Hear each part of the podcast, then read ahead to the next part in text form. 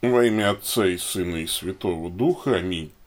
Господи Боже наш, помоги нам усердно ожидать пришествия Христа, Твоего Сына, чтобы, придя и постучавшись в наши двери, Он нашел нас бодрствующими в молитве и с ликованием воспевающими славу Его.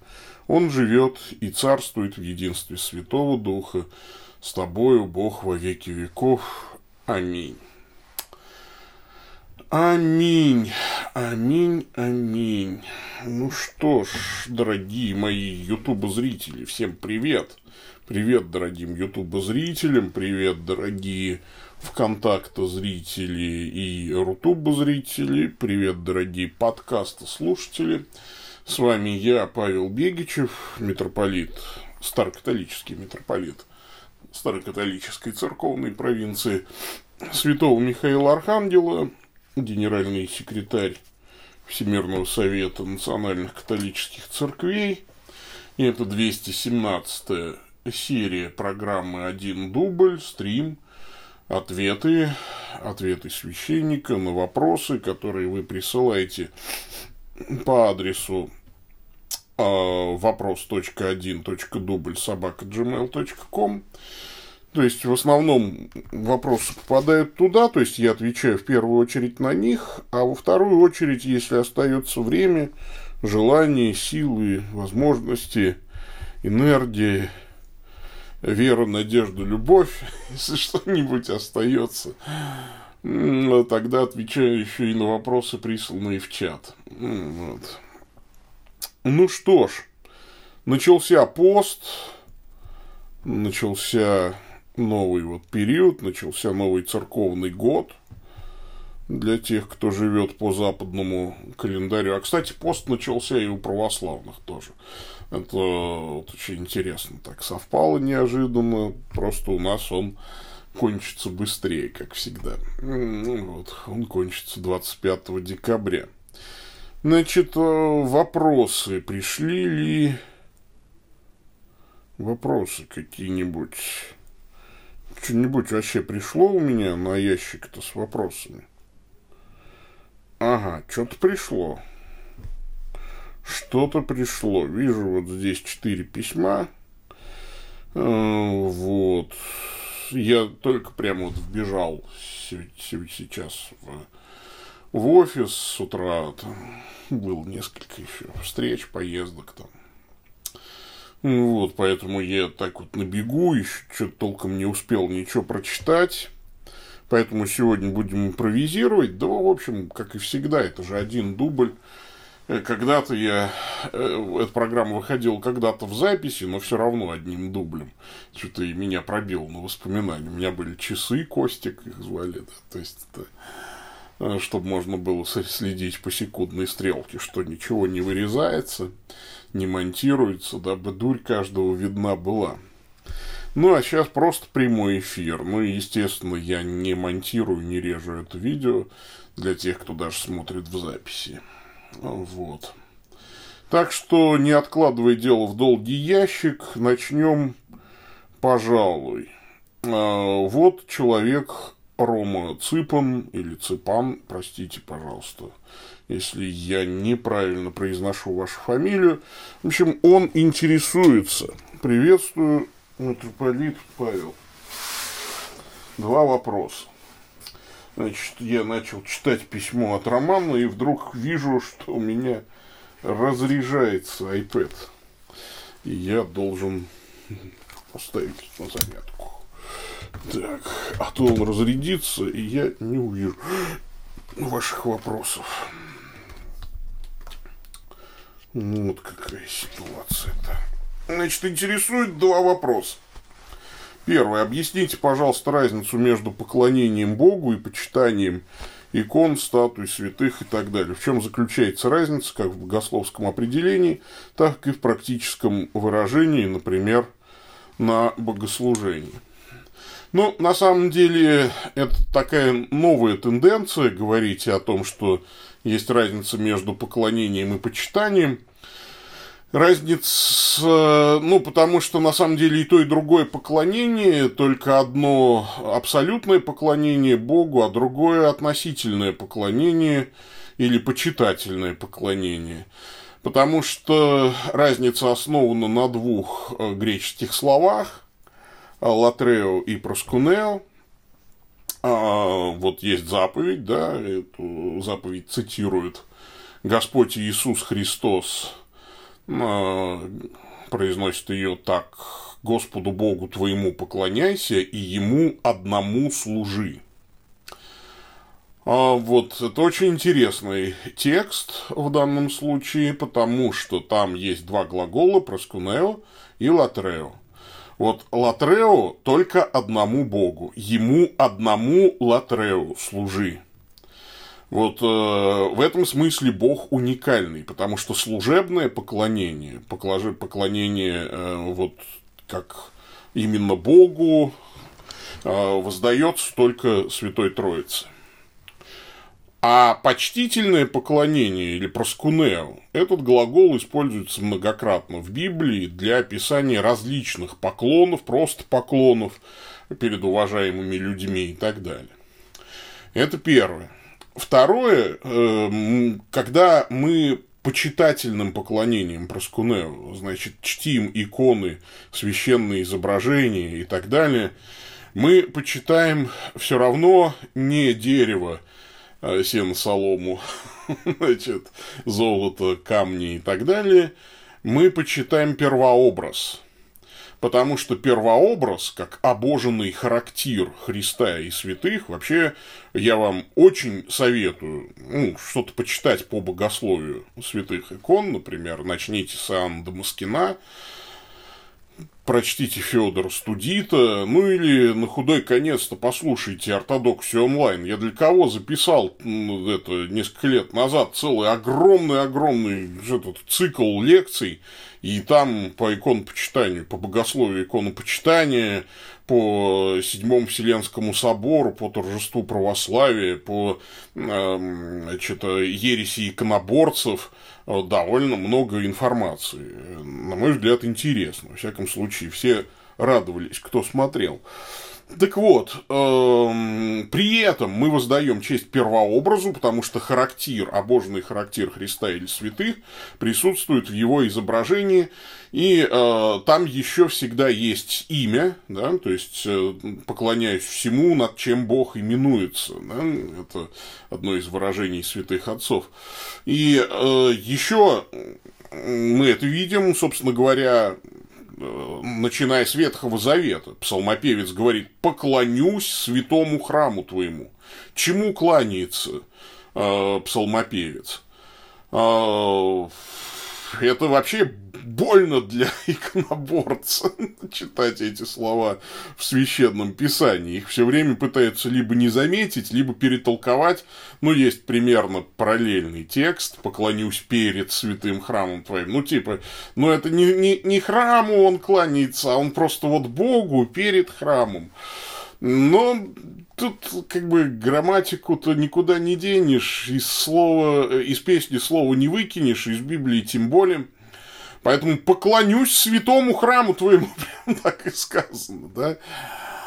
А как же это так? Вот храм, он же рукотворенный, а как же ему можно поклониться? Да вот так, потому что в храме обитает Бог. А как Христу поклонялись? Вот, кстати, когда он воскрес, написано: «И поклонились ему, а иные усомнились». А в чем они усомнились? Ну, конечно, не в том, что он воскрес. Они уже привыкли к тому, что он воскрес, потому что там 40 дней им являлся. А они усомнились, вот, а как же это так вот все-таки, да? Он же выглядит как человек. Почему он вдруг объект поклонения? А человек – это же творение. Но Христу поклонялись, поклонялись Христу во плоти. А, значит, икона – это, собственно говоря, воплощение веры, или выражение веры в воплощение Христа, извините-то. Так вот я должен сказать, это выражение веры в воплощение Христа. Если Христос был описуемым, он был изобразимым, и, следовательно, это его характер. А характер не обязательно должен нести портретное сходство и так далее. Мы поклоняемся Богу через первообраз, потому что через образы Христа и святых Господь действует своей благодатью. То есть, мы поклоняемся. Вот в храме была шехина, слава Божия, сила Божия. Это вот его благодать. Благодать, как Христова энергия, как Божья нетварная энергия, пронизывает и святые изображения, и действует через них, через предметы, через реликвии, через мощи праведного Елисея, когда там упал на них покойник, воскрес он там, да, или через одежду Иисуса Христа, и зашла из него сила, когда коснулась женщина с кровотечением, и она исцелилась. То есть, обратите внимание, я часто, кстати, своих студентов там спрашиваю, найдите мне в Библии, пожалуйста, случай исцеления от иконы. Вот. И самые догадливые, говорят, хотя бы где, в Ветхом или в Новом Завете. В Новом Завете. Найдите мне, пожалуйста, описание исцеления от иконы. И самые догадливые находят. Да, тень Петра, проходящего, падала на больных, и исцелялись люди. Да? А что такое тень? Тень – это, собственно, первое изображение. Это вот как раз контур, да, силуэт. Интересно, да, от изображений исцелялись люди. То есть, мы воздаем честь первообразу. Естественно, Петр не своей силой или благочестием это делал, или платки опоясания Павла. То есть, это все благодать. Благодать Божия, которую стяжали они. То есть, благодать действует через материальные предметы, через характеры святых, через их изображения и так далее, и так далее. Поэтому при этом вся слава, естественно, воздается Богу. Почитая святых, мы почитаем Бога. Дивен Бог во святых своих. Да? Это же основа основ, безусловно. При этом мы благодарны вот этим святым за то, что они вот такую святую жизнь вели, так вот проповедовали Слово Божие, так жили, подражая Христу, показывая нам не только образец для подражания, но и являя реальную помощь. Бог же творил немало чудес руками Павла, написано там, да? То есть, их руками, их характерами, их... Что такое руки? Руки – это же тоже характер, да? То есть, это ипостасные особенности. Там Петра, Павла и так далее. Поэтому Бог действует через наши руки, через нас и так далее, и так далее. Но особенно, конечно, через святых людей. Второй вопрос. Является ли крещение действительным, если оно преподавалось человеком, который не имеет священнического рукоположения, но это было сделано во имя Отца и Сына и Святого Духа? Если там и была правильная вера в Троицу, тогда, конечно, крещение будет признано действительным. Но дело в том, что крещение не работает без таинства помазания. Дело в том, что это единый богослужебный чин, когда речь идет о взрослых. Это и в восточной, и в западной традиции. Когда речь идет о младенцах, в восточной и западной традиции разница немножечко с чином миропомазания. Но без миропомазания таинство крещения считается неполным. Поэтому миропомазание мирянин совершить не может. Что такое? В чем срочность?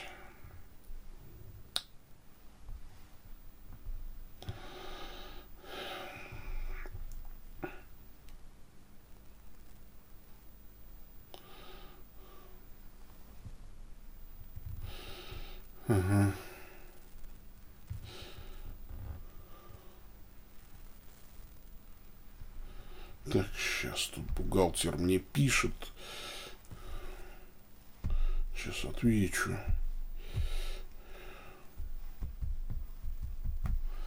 Угу.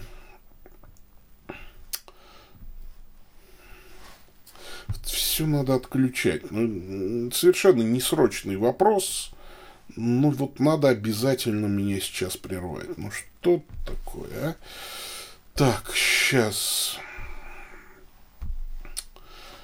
без миропомазания крещение не завершено, поэтому обычно говорят так, что когда есть чрезвычайные обстоятельства, например, младенец умирает, или человек неверующий умирает, и его надо покрестить. Конечно, покрестить его может и мирянин. И тогда, это будет, нормально, достаточно для его спасения. Его покрестят, человек умрет и будет спасен. Если никого не будет рядом, человек будет умирать и искренне обратиться к Господу. Мы веруем, что как разбойника благоразумного ему вменится крещение, да, то есть есть крещение намерением, так называемое. То есть он бы в обычных обстоятельствах пошел и покрестился, и миропомазался, и так далее. Но если вы спрашиваете про ситуацию, когда, например, баптисты, к примеру, покрестили человека во имя Отца и Сына и Святого Духа и говорят: о, все, а крещение-то у нас правильное, так уж и спасемся. Нет, ребята, не получается, потому что крещение подразумевает вхождение в церковь. А это вы половину только сделали. Завалило человека, а пришли спасатели и половину расчистили, и говорят: ты теперь можешь дышать, можешь есть, а ты говоришь: я ходить не могу, у меня ноги и низ живота, и в туалет я под себя вынужден ходить, у меня все завалено. Извини, в принципе, достаточно тебе для жизни-то уже ведь, чтобы половину-то. На самом деле, они его все равно обрекли на смерть. То есть, незавершенное оказалось таинство-то. Если человек начинает ходить и говорит: у меня вообще все нормально, я же крещен во имя Отца и Сына и Святого Духа. Мирянин меня покрестил, пусть у него нет рукоположения. Нет, ничего подобного, нужно идти в церковь. То есть, крещением ты сделал первый шаг в церковь, но дальше не пошел. То есть, на порог взошел, а дальше в комнату ты не проходишь. Там, где трапеза Господня, в частности, причастия-то нет миропомазания, нет исповеди. А если ты потом в смертный грех впадешь, то как, собственно, избавиться-то от этого смертного греха? Только в таинстве покаяния, в таинстве исповеди. А кто отпустит грех-то тебе? Напрямую Господь. Господь не зря создал церковь свою. Он же апостолам власти эту дал прощать грехи. Кому простите грехи, тому простятся. На ком оставите, на том останутся. Это уж в очень каких-то странных кризисных ситуациях, когда никого рядом нет, мы молимся и уповаем на то, что тогда без посредства служителей Господь простит человека, вменится ему намерение его. Но обычно так не это, то есть в обычной жизни так не должно быть, потому что это лукавство на самом деле. То есть человек не идет в церковь, человек говорит: я формально покрестился, все, у меня хорошо, правильная формула, даже меня троекратно погрузили и так далее. Нет, не работает так. Пойдем дальше. Мир, владыка Павел, роман, человек-роман, интересуется. Да. Мир, владыка Павел, благослови Бог вас, ваше служение и вашу семью. Спасибо большое, дорогой.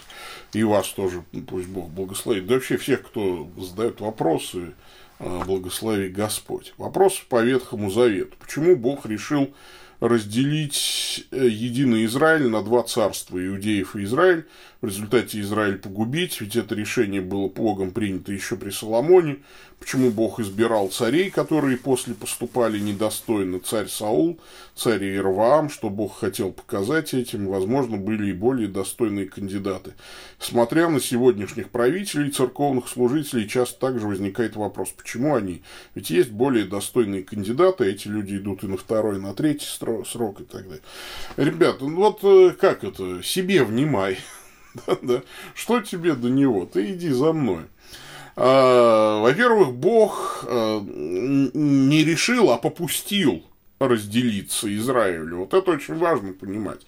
Потому что все злые дела совершаются не с Божьего одобрения, а с Божьего попущения. Бог попустил. В каком-то смысле, конечно, это было Божье решение попустить разделение. Но на самом деле Бог не ответственен за те решения, которые принимает человек. Бог дает людям свободу выбора, и люди этой свободой злоупотребляют. Это было и с Саулом, и с Иеровоамом. То есть, они могли бы быть великими, но не захотели. Бог это знал от начала? Знал. Но это же, как всегда, взаимоотношения между временем и вечностью. Это Бог в вечности уже посмотрел кино. А во времени-то мы еще... Во времени для нас еще будущего не существует. То есть, мы-то живем вот на этой линии времени. Мы здесь совершаем выбор и поступки. Для нас они еще никак не детерминированы. И Бог никак не вмешивается в нашу свободу в данном случае. Хотя, конечно, мы все там еще и порабощены греху, а если мы просим, Бог нам иногда помогает, там и так далее, и тому подобное. Это все вопросы, касающиеся простого провидения Господня. Это изучают на катехизаторских курсах, прямо вот в первой лекции, что такое провидение Господне и так далее. Вот. А что касается... церковных служителей или правителей, у Господа есть свои планы. Может, он как-то так наказывает народ свой. Может быть, поощряет так. Может быть, способствует очищению.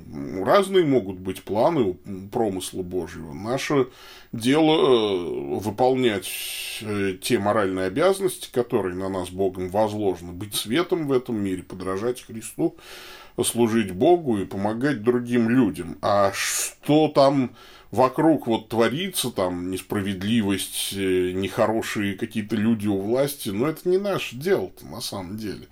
Насколько мы можем влиять на выборах, влияйте, да, то есть, насколько позволяет вам политическое устройство, не позволяет, не влияйте. Дело вообще в том, что мы должны быть далеки от вот этого желания тут же установить справедливое Божье царство на земле. Его не получится установить. Получится только у Бога вечное царство установить. Вот.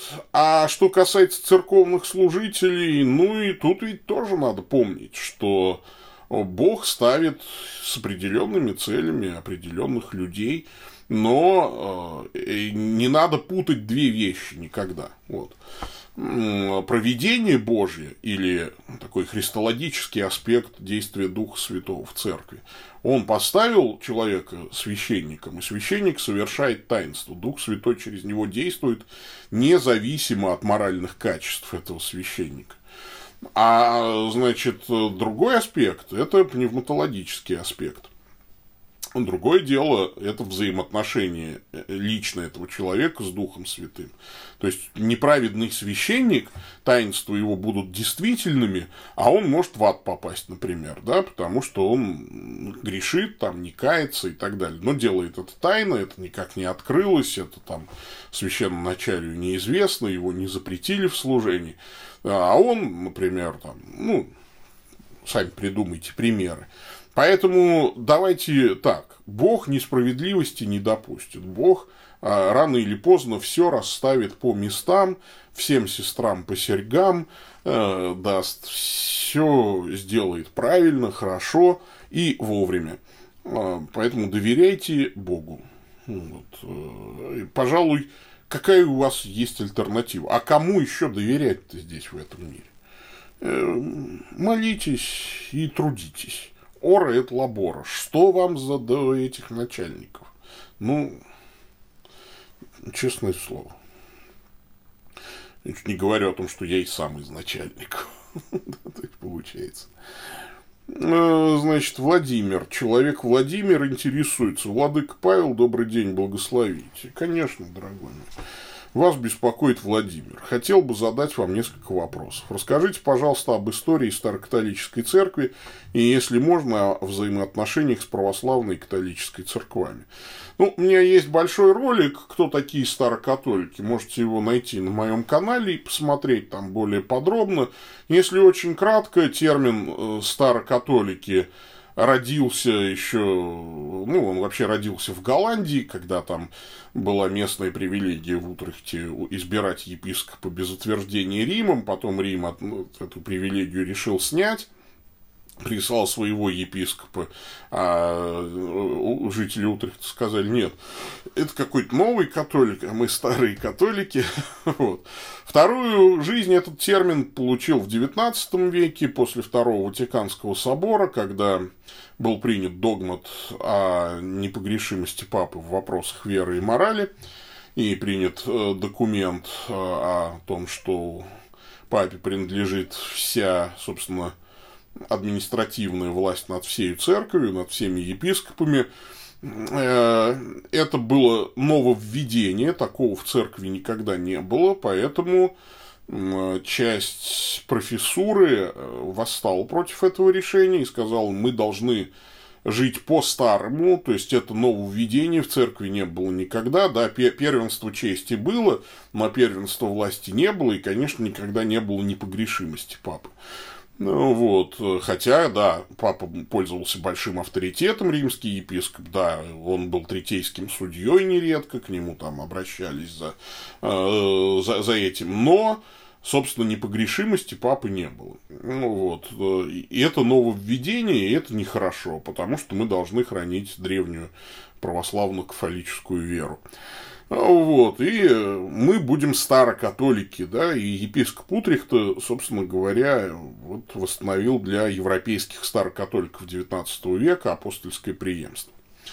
Но европейские старокатолики испортились в XX веке, заключили сначала интеркоммуниум с англиканским сообществом, стали рукополагать женщин и потом благословлять однополые пары.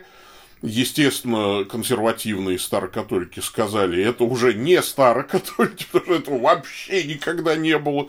То есть, чтобы женщин рукополагали и однополые пары благословляли, да вы вообще офонарели, вы не старокатолики, давайте настоящими будем старокатоликами. И, значит, движение, от которого мы берем вот свою ветвь рукоположения, ведем. Это движение зародилось в Бразилии, когда епископ Римо-католической церкви Карлос Дуарто де Кошта, он критиковал Святой Престол за укрывательство нацистских преступников, за связи с фашистами. Там. Вот. Его за это запретили в служении, но он успел рукоположить двух епископов без согласования с Римом, за что был еще и отлучен от церкви потом. Вот. Но с канонической точки зрения он все успел сделать правильно, поэтому епископы, рукоположенные Карлосом Дуарто де Кошта, если они хранят, конечно, ортодоксальную веру православную, то они это действительные епископы, двое из них были приняты в сущем сане назад в Римско-католическую церковь, то есть на уровне папы Иоанна 23-го это решение было закреплено.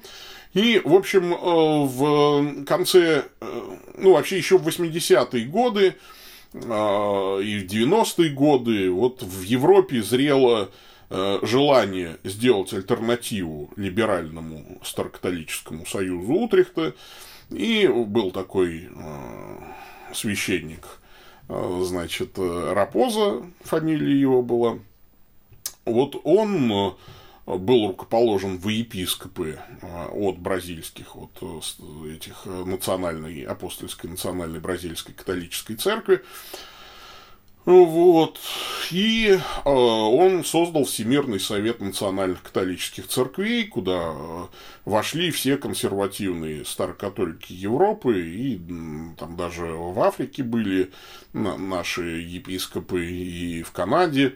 До сих пор, кстати, в Канаде у нас архиепископ Антон Николич.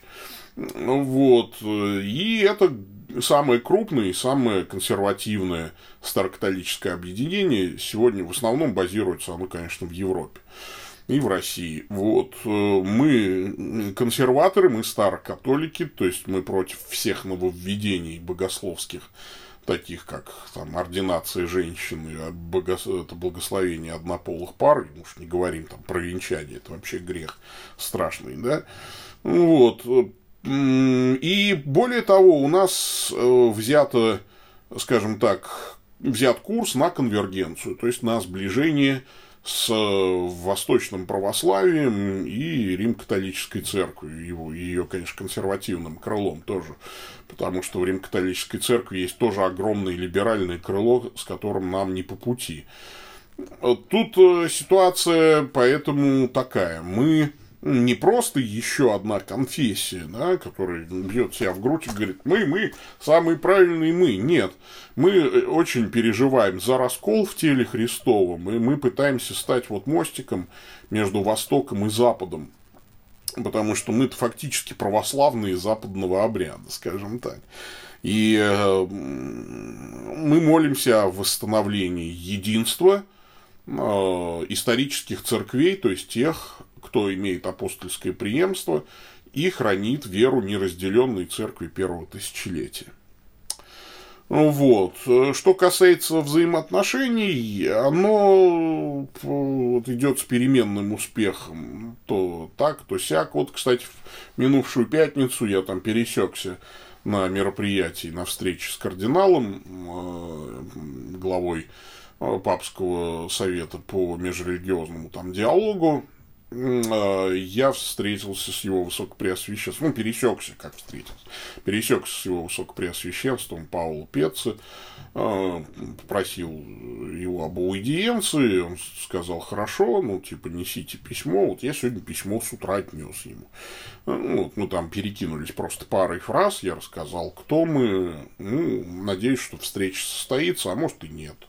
И это мне не впервой, да, там, то есть, например, я вот в прошлый раз сетовал, что от владыки Илариона Алфеева ему подобное письмо направлено было очень давно, а в 17 году там и патриарх наш писал патриарху Кириллу, пока все это без внимания, то есть, с нашей стороны сделаны все шаги для преодоления раскола, например, еще...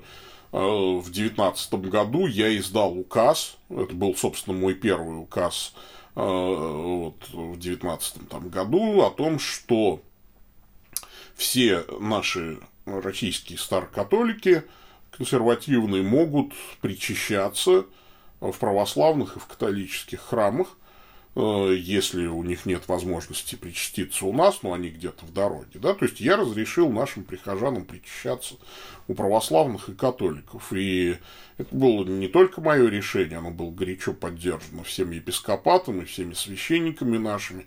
Это правильно, я считаю, потому что мы вот уже в таком одностороннем евхаристическом общении, по крайней мере, находимся с православными и католиками. Но, разумеется, я там в указе особо оговариваю, что нельзя никого обманывать, то есть не надо прикидываться, надо честно говорить. Если священник не преподаст тебе таинство, это его выбор. А если преподаст, то очень хорошо. Можно причащаться, можно венчаться, исповедоваться, даже креститься можно, естественно, если вдруг там есть необходимость такая. На мир помазания, конечно, надо к нам бы приехать, потому что все-таки тогда уж это... и так далее. Также вы как-то упомянули, что у вас мира от антиохийского патриархата. Если можно, расскажите историю его получения, было бы очень интересно. Я думаю, что в том мире, который у нас уже сейчас, от того мира из Антиохии, уже осталось, может быть, пара молекул. Почему? Потому что свое первое миро, еще как священник, я получил от архиепископа Константина, когда они восстановили апостольское преемство от Старокатолической церкви Словакии, и им будущий патриарх Августин Бачинский передал сосуд с миром, довольно такой крупненький. Архиепископ Константин тут же разлил миро по бутылочкам специальным и раздал священникам, в том числе его получил и я. И мне он сказал, что это миро от Бачинского, а Бачинский его получил еще будучи там, он был греко-католиком одно время, прям вот там, то есть пытался через греко-католическую церковь как-то примирить свое неверие в обязательность целибата. У нас одна из наших отличительных черт это то, что у нас целибат не обязателен. Так вот, владыка Августин тогда получил вот этот мир от Антиохийской церкви, я, честно говоря, не знаю как, но он вот мне так вот сказал, да. Значит, что у меня нет оснований ему не верить. Но, естественно, он как епископ потом ежегодно смешивал новый мир, а вы знаете, что у католиков вообще в западном обряде мира не варят. Это у восточных церквей право варить мира принадлежит только предстоятелю автокефальной церкви. На Западе каждый епископ может мира смешать, вот. Но есть красивый обычай, в новую порцию мира всегда добавляется частица старого, ну или если мало осталось, там выливается совсем. Вот, поэтому у нас то мира, которое я когда-то получил, оно уже кончилось. Вот, я и новый мир уже насвещал, но, естественно, частицы того старого мира я вливал каждый страстной четверг в новую порцию. Ну, вот. Посмотрите, у нас есть трансляции мессы, трансляции любого Великого Четверга последних пару лет, где я там освещаю мира. Так, пойдем дальше. Алексей Харин интересуется. Слава Иисусу Христу, владыка Павел. Давно вам не писал. Да, Алексей, привет. Привет, Алексей, привет. Вопрос у меня такого характера. Насколько библеистика может разрушить традиционное христианство?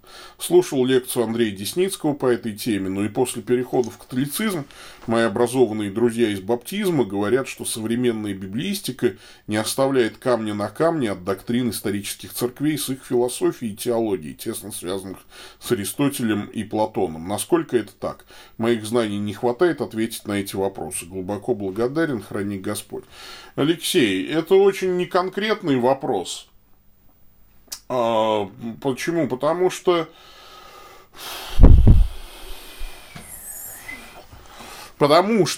скорее всего, вы ведете речь не о современной библеистике, а о либеральной библеистике. Либеральная библеистика – это образ мышления, основанный на неверных выводах и ложных предпосылок. Вот. Он родился в глубине протестантского сознания в XIX веке, в Тюбингене, вот в немецких вот этих всяких школах либеральных. В общем, либеральная библеистика не оставляет камня на камне от доктрин исторических церквей. Это, конечно, сильное, значит, заявление. Да, врата ада не одолеют церковь, а придет либеральная библеистика и одолеет ее. Не смешите мои тапочки, пожалуйста. То есть, я должен сказать, что либеральные библеисты – это вообще не христиане. Просто вообще не христиане. Они могут о себе заявлять все, что угодно. Они могут как угодно там гнуть пальцы. Они могут рассказывать о том, что никакого апостола Павла там не было. Или пророк Исаии не существовало. И Моисей не писал пятикнижие, а написали это безвестные дураки с Мороза во время Вавилонского плена.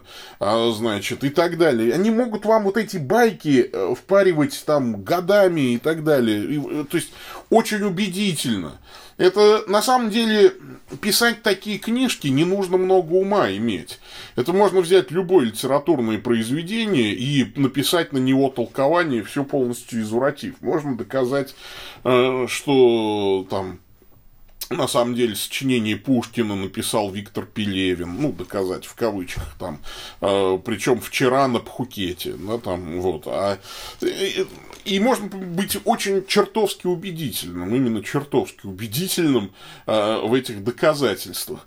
Просто это настолько далеко уже от христианства, и мне... Очень жаль, что современная православная библеистика вдруг начинает учиться у либералов Тюбингена, да, у либералов-протестантов XIX века. Вдруг начинает вот Вильхаузена там, значит, воскрешать, давно 300 раз опровергнутого нормальными библеистами. Слушайте, я вам так скажу, что библеистика не может разрушить традиционное христианство. Либеральная библеистика пока только разрушала себя. И путь ее – это путь в полное неверие. Классический пример – это Барт Эрман. Вот, посмотрите на судьбу Барта Эрмана, который был сначала консервативным, значит, протестантом, потом стал либеральным библеистом, либеральным протестантом, потом заявил, что он вообще не христианин, он агностик. Сейчас, по-моему, он уже атеист, прям вот.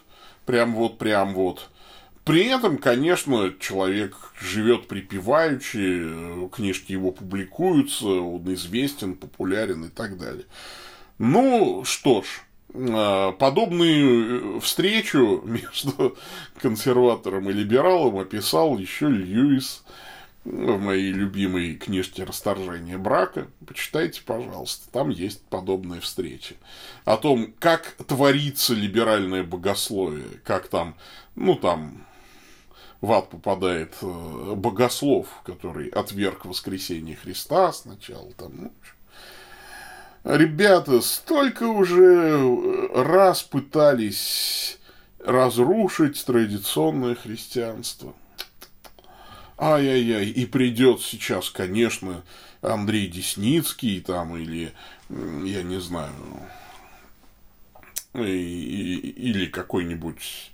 ладно, не будем называть фамилии либеральных библистов, всегда можно, или тот же Барт Эрман, и тут он, конечно, камня на камне не оставит от церкви. Ничего. Как-нибудь сдюжим с помощью Христа, Богородицы, святых апостолов, молитвами святых мучеников, как-нибудь сдюжим, справимся с Бартом Эрманом, с его силой великой и могучей. Конечно же, у Барта Эрмана сила, силища. Для тех, кто не понял, здесь табличка сарказм должна быть. Да, вы меня повеселили изрядно. Да, философия тесно связана с Аристотелем и Платоном. Обалдеть просто.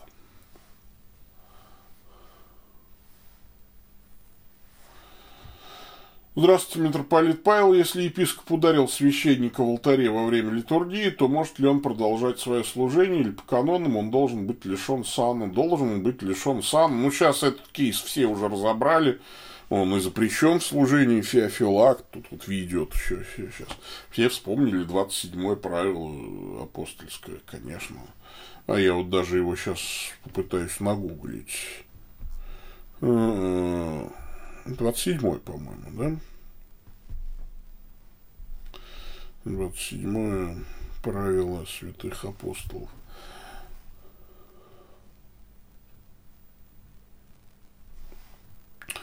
Повелеваем епископа или пресвитера, или диакона, бьющего верных согрешающих, или неверных обидевших, и через сие устрашать и хотящего, извергать и от священного чина, ибо Господь отнюдь нас всему не учил, напротив того, сам, быв ударяем, не наносил ударов, укоряем не укорял, взаимно страдая не угрожал».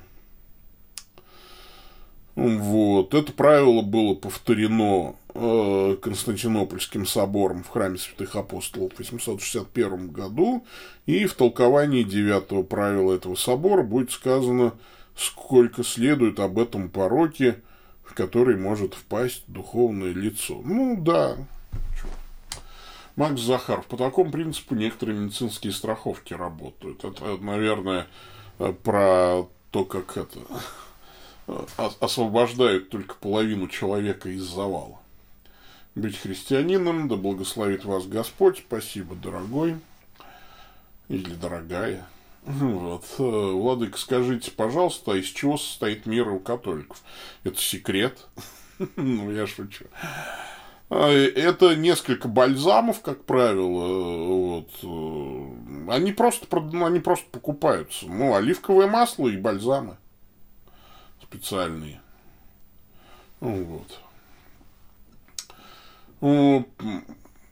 Все освещается на алтаре.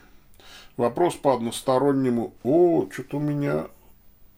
а что это?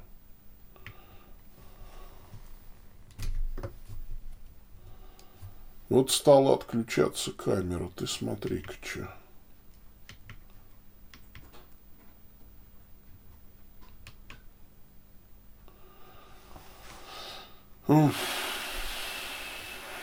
Прям вот как-то обидно. Вопрос по одностороннему евхаристическому общению. Как вы сами думаете, велика ли доля священников РПЦ, которая преподаст таинство человеку, задекларировавшему себя как старый католик? Не знаю. Мне еще никто не отказал. Может быть. Ну, просто я, во-первых, знаю, кого спрашивать. Ну, то есть... Во-вторых, может быть, люди боятся просто. Я же страшный. Я же могу сесть на человека и тем самым лишить его жизни. Не знаю я. Ну, мне еще... Я говорю, ни один... католический или православный священник не отказал мне в таинстве. Ну, так, чтобы я пошел. Ну, а некоторым нашим отказывали, например.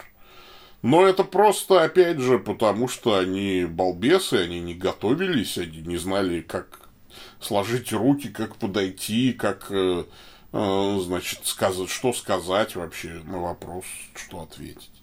Не знаю. Я... считаю, что... Ну, я не знаю. Ну, то есть, прям открыто-открыто, ну, не знаю. Ну, может быть, мало. А так, чтобы келейно, да почти все. Да почти все. Преподадут таинство. Вот. Если будут точно знать, что никто на них не настучит. Ну, нормальные, естественно, священники. Наверное, есть мракобесы, которые скажут, еретики там, сектанты.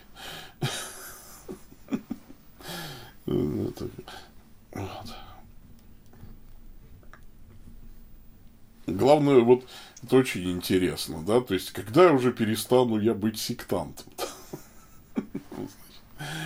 Вот, всегда же найдутся люди, которые будут тебя называть сектантом. Даже если ты перейдешь там в РПЦ, там найдется какой-нибудь католик, который скажет, ты там восточный схизматик, сектант, там, значит, отпавший от единства со Святой Матерью Римской Церкви.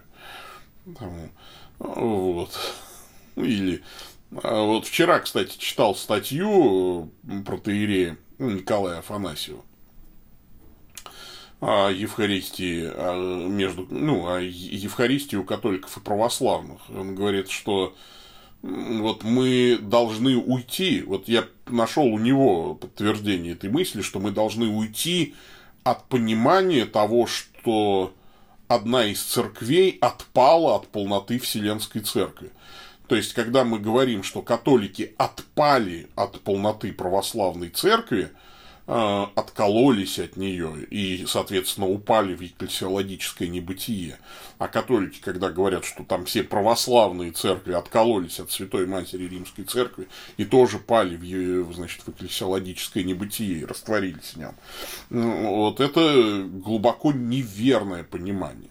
Мы смотрим на это как на разделение. Это разделение в церкви, которое должно быть уврачевано.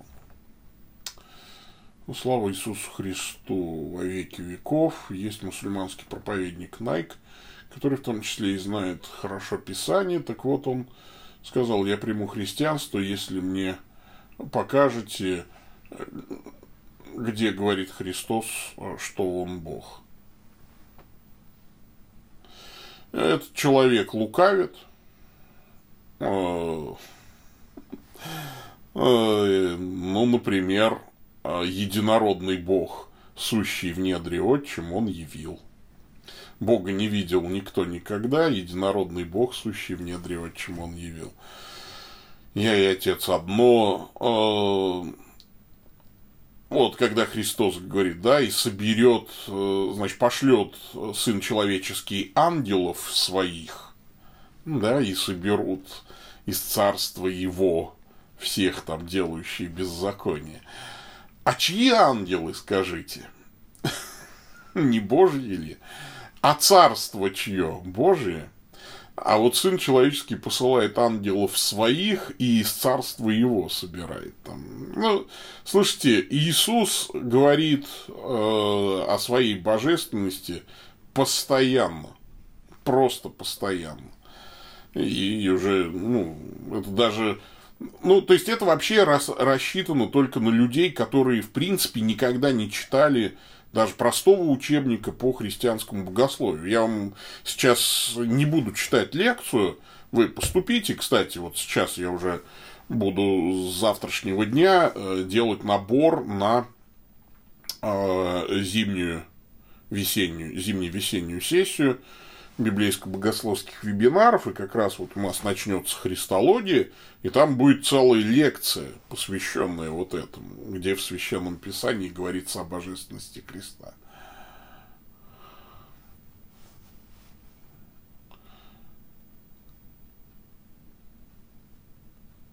Келейная – это если речь о частной исповеди.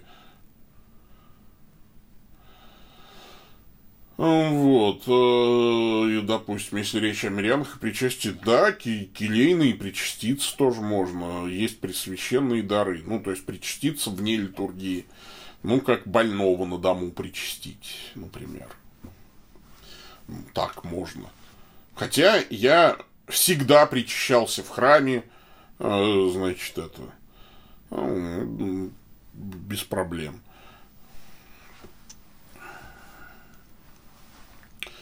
Не могу сказать, что я это делаю регулярно. Я могу вспомнить 3 таких случая, может быть, их было больше. Но все 3 случая были в храме, во время общей Евхаристии. Все нормально. Притом, даже больше был. То есть, в одном случае меня даже пригласил священник сослужить, но, правда, это был католик. Сейчас...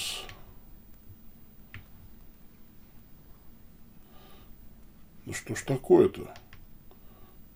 Прям отключается и все. Ты смотри-ка, что.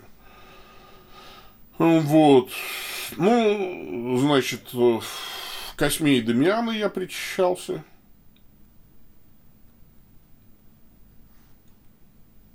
Там все знают, наверное, кто я такой.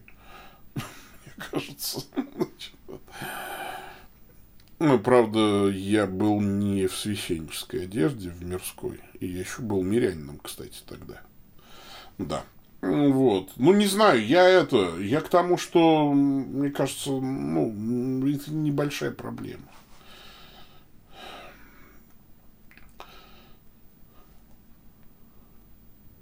В РПЦ найдется более православный практически всегда, это тоже правда, да.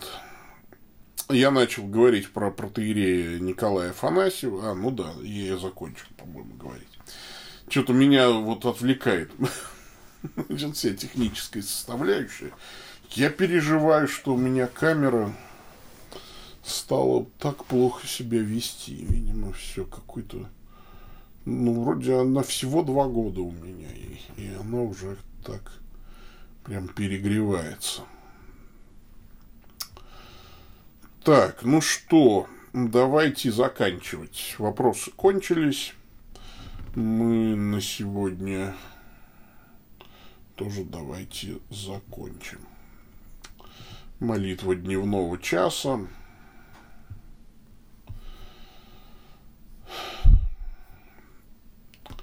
Во имя Отца и Сына и Святого Духа. Господи Боже наш, помоги нам усердно ожидать пришествия Христа, Твоего Сына, чтобы, придя и постучавшись в наши двери, Он нашел нас бодрствующими в молитве и с ликованием воспевающими славу Его. Он живет и царствует с Тобою в единстве Святого Духа, Бог во веки веков. Аминь. Аминь. Все, пока-пока. Всем, кстати, Господь с вами, да благословит вас всемогущий Бог, Отец, Сын и Дух Святой. Идите в мире. Все, всем пока-пока.